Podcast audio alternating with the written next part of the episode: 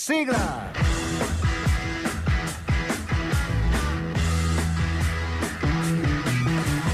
Get your motor running.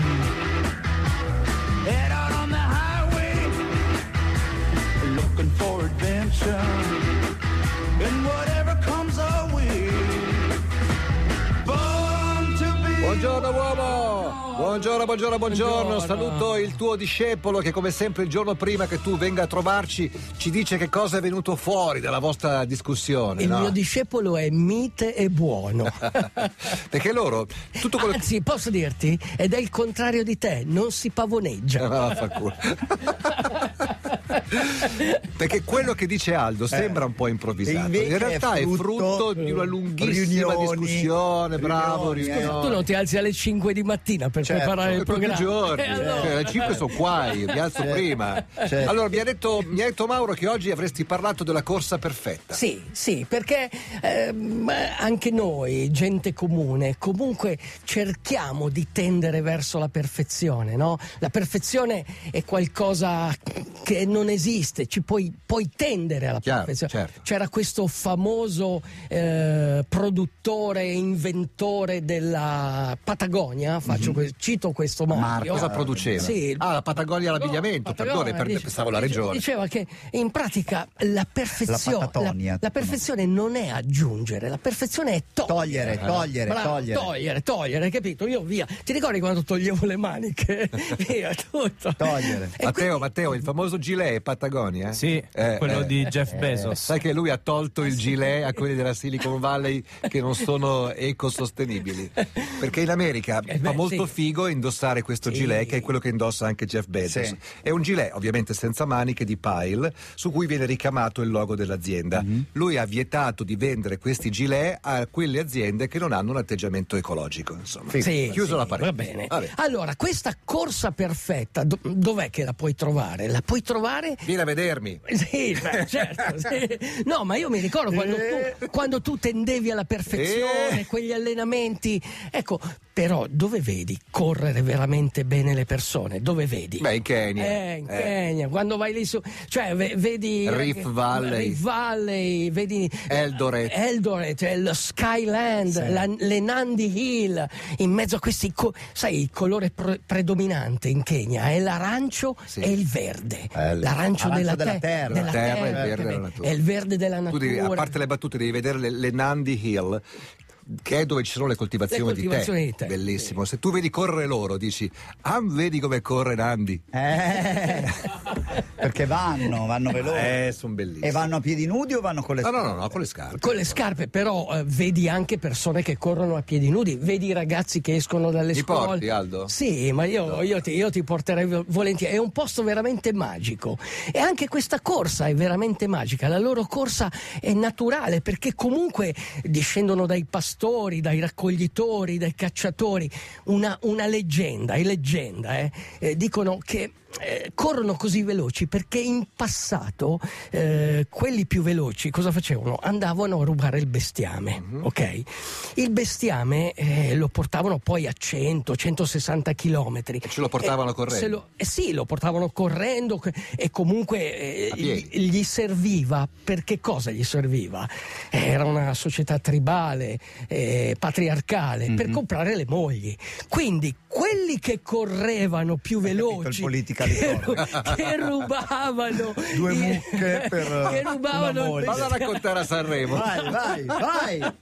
che rubavano il bestiame. Poi cosa facevano? Riuscivano ad avere una bella moglie e quindi facevano tanti figli, ok? E questi avevano i geni di quelli che correvano e Ok, rubavano il ok. bestiame. E quindi ecco che si sono evoluti così. Diciamo che i Kalenji sono dei grandissimi corridori, anche per questo motivo, anche se è una leggenda. Beh, magari cento anni fa poteva anche essere vero. A un certo punto, eh, c- a un certo punto c'è stata anche questa voglia eh, di, di- di battere questo primato delle due ore. Sì, e infatti sì, sì. che hanno chiamato? Hanno chiamato i keniani, li hanno presi.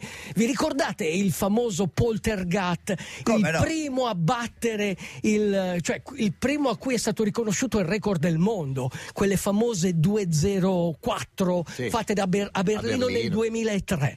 Nella conferenza stampa Siccome molte persone dicono no, ma non ci riusciranno mai a battere queste due ore, nella conferenza stampa lui disse che in pratica eh, sì, eh, era riuscito a battere, ma sarebbe stato impossibile riuscire a scendere, a, a correre la maratona sotto le due, Due ore. ore. Ma forse non è impossibile, disse. Diciamo che non era possibile allora, ma Sì, prima o poi. prima o poi sarà possibile. Perché la corsa perfetta è quella che ti libera, è quella dove il corpo va via da solo.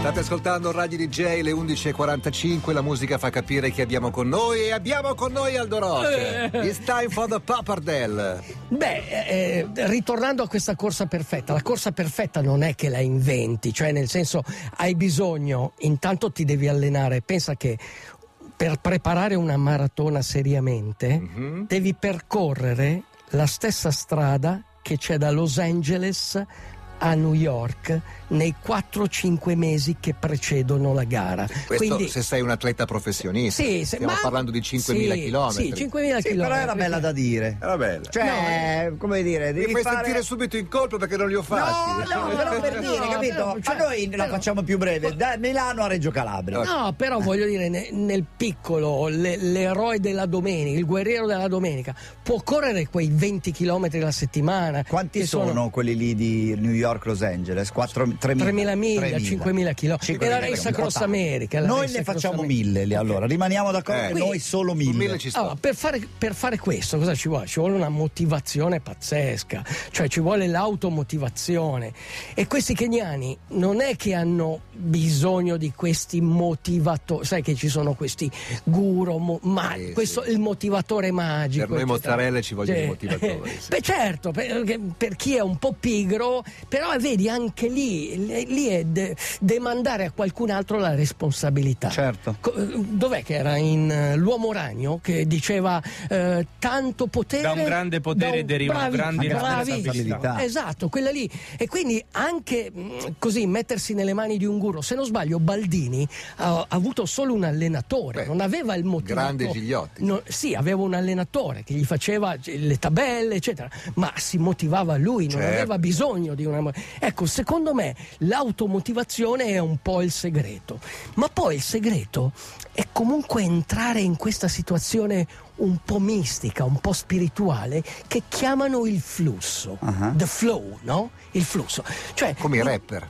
Anche i rapper entrano nel flusso. Beh, il rapper Hanno il o flow. hai il flow o non hai il flow quando Bravi. rappi. Ok, e devi avere quella cosa lì, ok? Quindi cosa, cosa fai? Cerchi di liberare la mente. Pensate, non so, a un, un corridore al- alla partenza. Ok, un corridore che vuole, ma anche una persona normale, cioè io li vedo a New York, una persona che dice ho il mio obiettivo, cosa deve fare? Si deve concentrare, deve fare silenzio, deve cercare di entrare in quella dimensione dell'irrazionale, perché lì la razionalità non serve più, hai bisogno veramente di liberare la mente, liberare il corpo.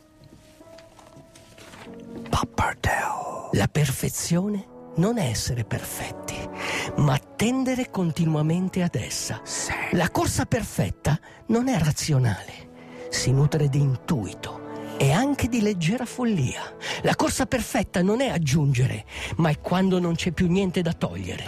La strada scorre veloce sotto i tuoi piedi, mentre il corpo è completamente distaccato da tutto. La corsa perfetta è delicata, effimera, interiore Effimero. È uno stato psicofisico quasi zen che arriva, ti prende e poi se ne va. La corsa perfetta è il destino sacro perché ciò che pensi si realizzerà.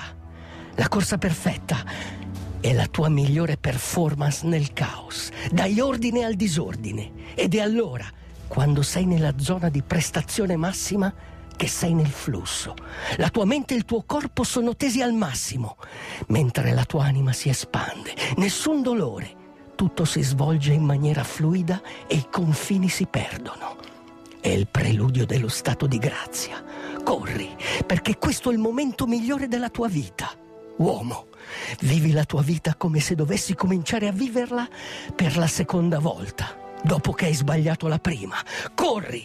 La corsa perfetta è lì, a pochi passi da te, dove respirano i cuori semplici. Comincia a correre e correrai per sempre.